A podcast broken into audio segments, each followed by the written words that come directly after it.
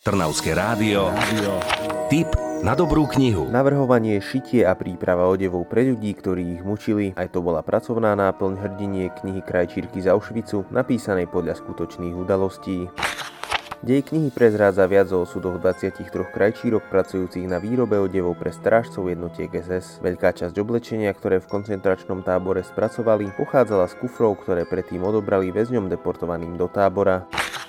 Kniha s názvom Krajčírky z Auschwitzu je o ženách, ktorých nezlomili ani tie najťažšie chvíle. Je o ľuďoch, ktorí preukázali mimoriadnú odvahu, prežili a mohli vyrozprávať svoje svedectvo.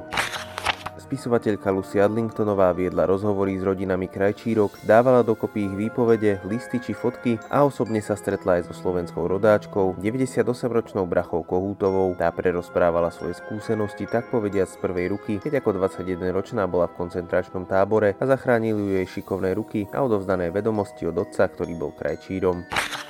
Unikátna silná kniha Krajčírky z Auschwitzu od Lucy Adlingtonovej na vás čaká v kníh kupectvách. Čo je nové vo svete kníh ste počuli vďaka kultúrnemu centru Malý Berlín.